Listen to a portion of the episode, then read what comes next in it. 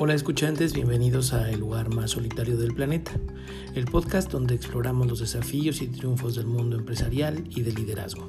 Yo soy Carlos Holguín y hoy nos sumergiremos en el mundo de la digitalización en tu lugar de trabajo, en este nuevo episodio que se titula La soledad de la brecha digital.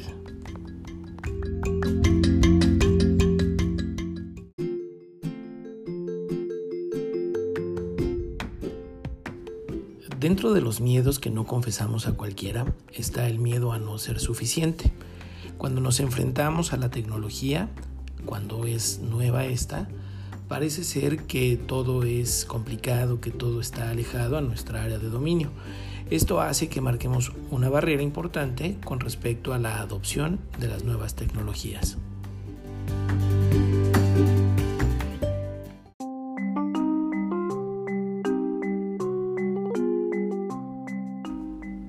La tecnología es una de las áreas de la humanidad que más rápido ha avanzado en los últimos años. Todos sabemos que cada día se generan nuevas innovaciones y que estas innovaciones ponen en frente de nosotros un desafío continuo por incorporar habilidades que posiblemente no teníamos. Este proceso o esta exigencia de redefinir nuestras competencias se llama upskilling. Es cierto que tú puedes ser muy hábil en alguna capacidad, muy eh, eficiente al momento de realizar ciertas tareas, pero el upskilling te brinda la posibilidad de incorporar tecnología y ser aún mucho más eficiente o tener un alcance mayor al que actualmente tienes.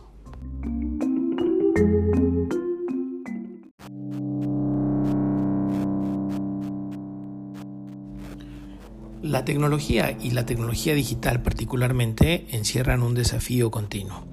En los últimos años esta innovación ha sido acelerada y dentro de los mitos que acompañan a la digitalización está la posibilidad de que tus tareas o tus actividades sean reemplazadas por algoritmos o por inteligencia artificial que te desplace. El principal reto al que te enfrentas no es a incorporar la tecnología, sino a desaprender todo lo que ya sabes hacer.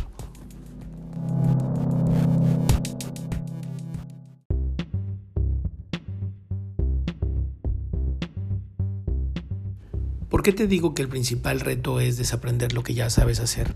Porque hasta el momento tu liderazgo y tu trayectoria ha sido basada en buena parte en tus esfuerzos intelectuales, en tus esfuerzos o en tus capacidades de resolución de problemas. La incorporación de tecnología digital hace que estos esfuerzos se minimicen. Hemos aprendido a relacionar directamente el éxito con un sobreesfuerzo. Esto tiene sentido, por supuesto, una persona que se esfuerza más tendrá mejores resultados que aquella que no se esfuerza. Sin embargo, la digitalización, la tecnología digital, nos abre esta puerta para que podamos optimizar estos esfuerzos y enfocarlos en lo que verdaderamente aporta a la corporación o incluso a tu vida personal. Abrir estos espacios automatizables te permite interactuar con tus semejantes de manera más efectiva y resolver al mismo tiempo estas situaciones que se te van presentando en lo cotidiano.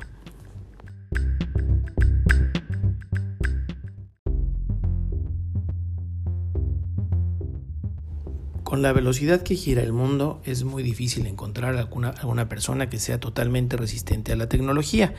Nos vemos bombardeados, influenciados todos los días por algún medio de comunicación o por alguna herramienta de trabajo que ya implica la interacción con algoritmos. El desconocimiento de las tecnologías o de su incorporación a los procesos cotidianos nos llevan a vivir una suerte de analfabetismo. De la misma forma que una persona que no sabe leer o que no sabe eh, expresarse correctamente el conocimiento de la digitalización puede ser una situación o una barrera que nos aísle. En la medida que nos sentimos incapaces de incorporar la tecnología, será natural que vayamos marcando distancia con nuestros grupos de trabajo, exponiéndonos en menor medida o evitando en, en una totalidad el ser puestos en evidencia de nuestras falencias respecto al dominio digital.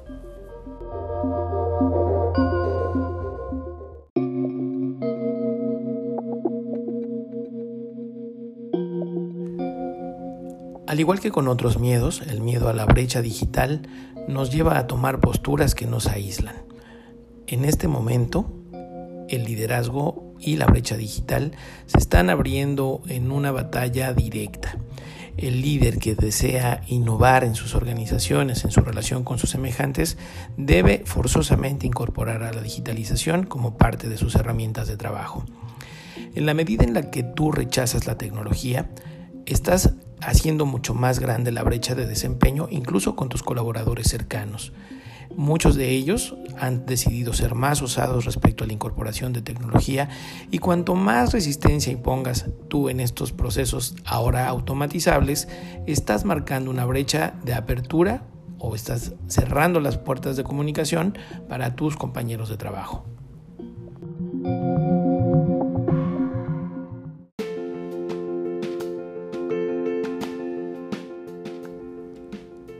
Al igual que con el manejo de los miedos en otros aspectos de nuestra vida, cuanto más atención le prestas al miedo, este tiende a crecer. La brecha digital no solamente supone un problema por resolver, sino también un desafío intelectual por aprender nuevas cosas el desaprender aquello que tenemos nosotros por sentado nos lleva a exigirnos el doble o el triple. Independientemente de la trayectoria que tengas, aquí van algunos consejos para que puedas incorporar la tecnología en tu día a día.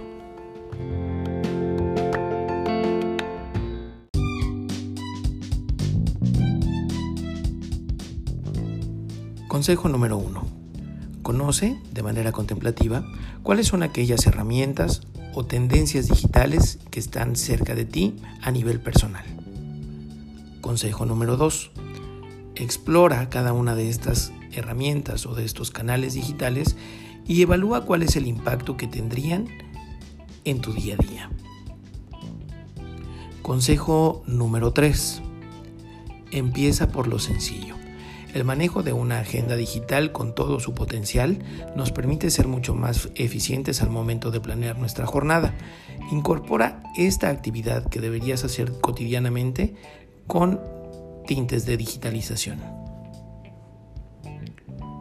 Consejo 4 y no menos importante. Experimenta.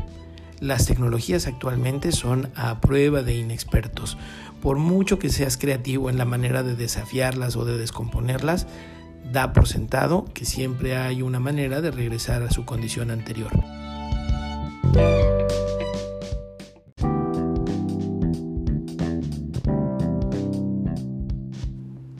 Así llegamos al final de este episodio en el que abordamos los desafíos que nos presenta la brecha digital. Espero que la información compartida te sea de utilidad para enfrentar estos momentos de soledad que significan enfrentarnos a retos digitales.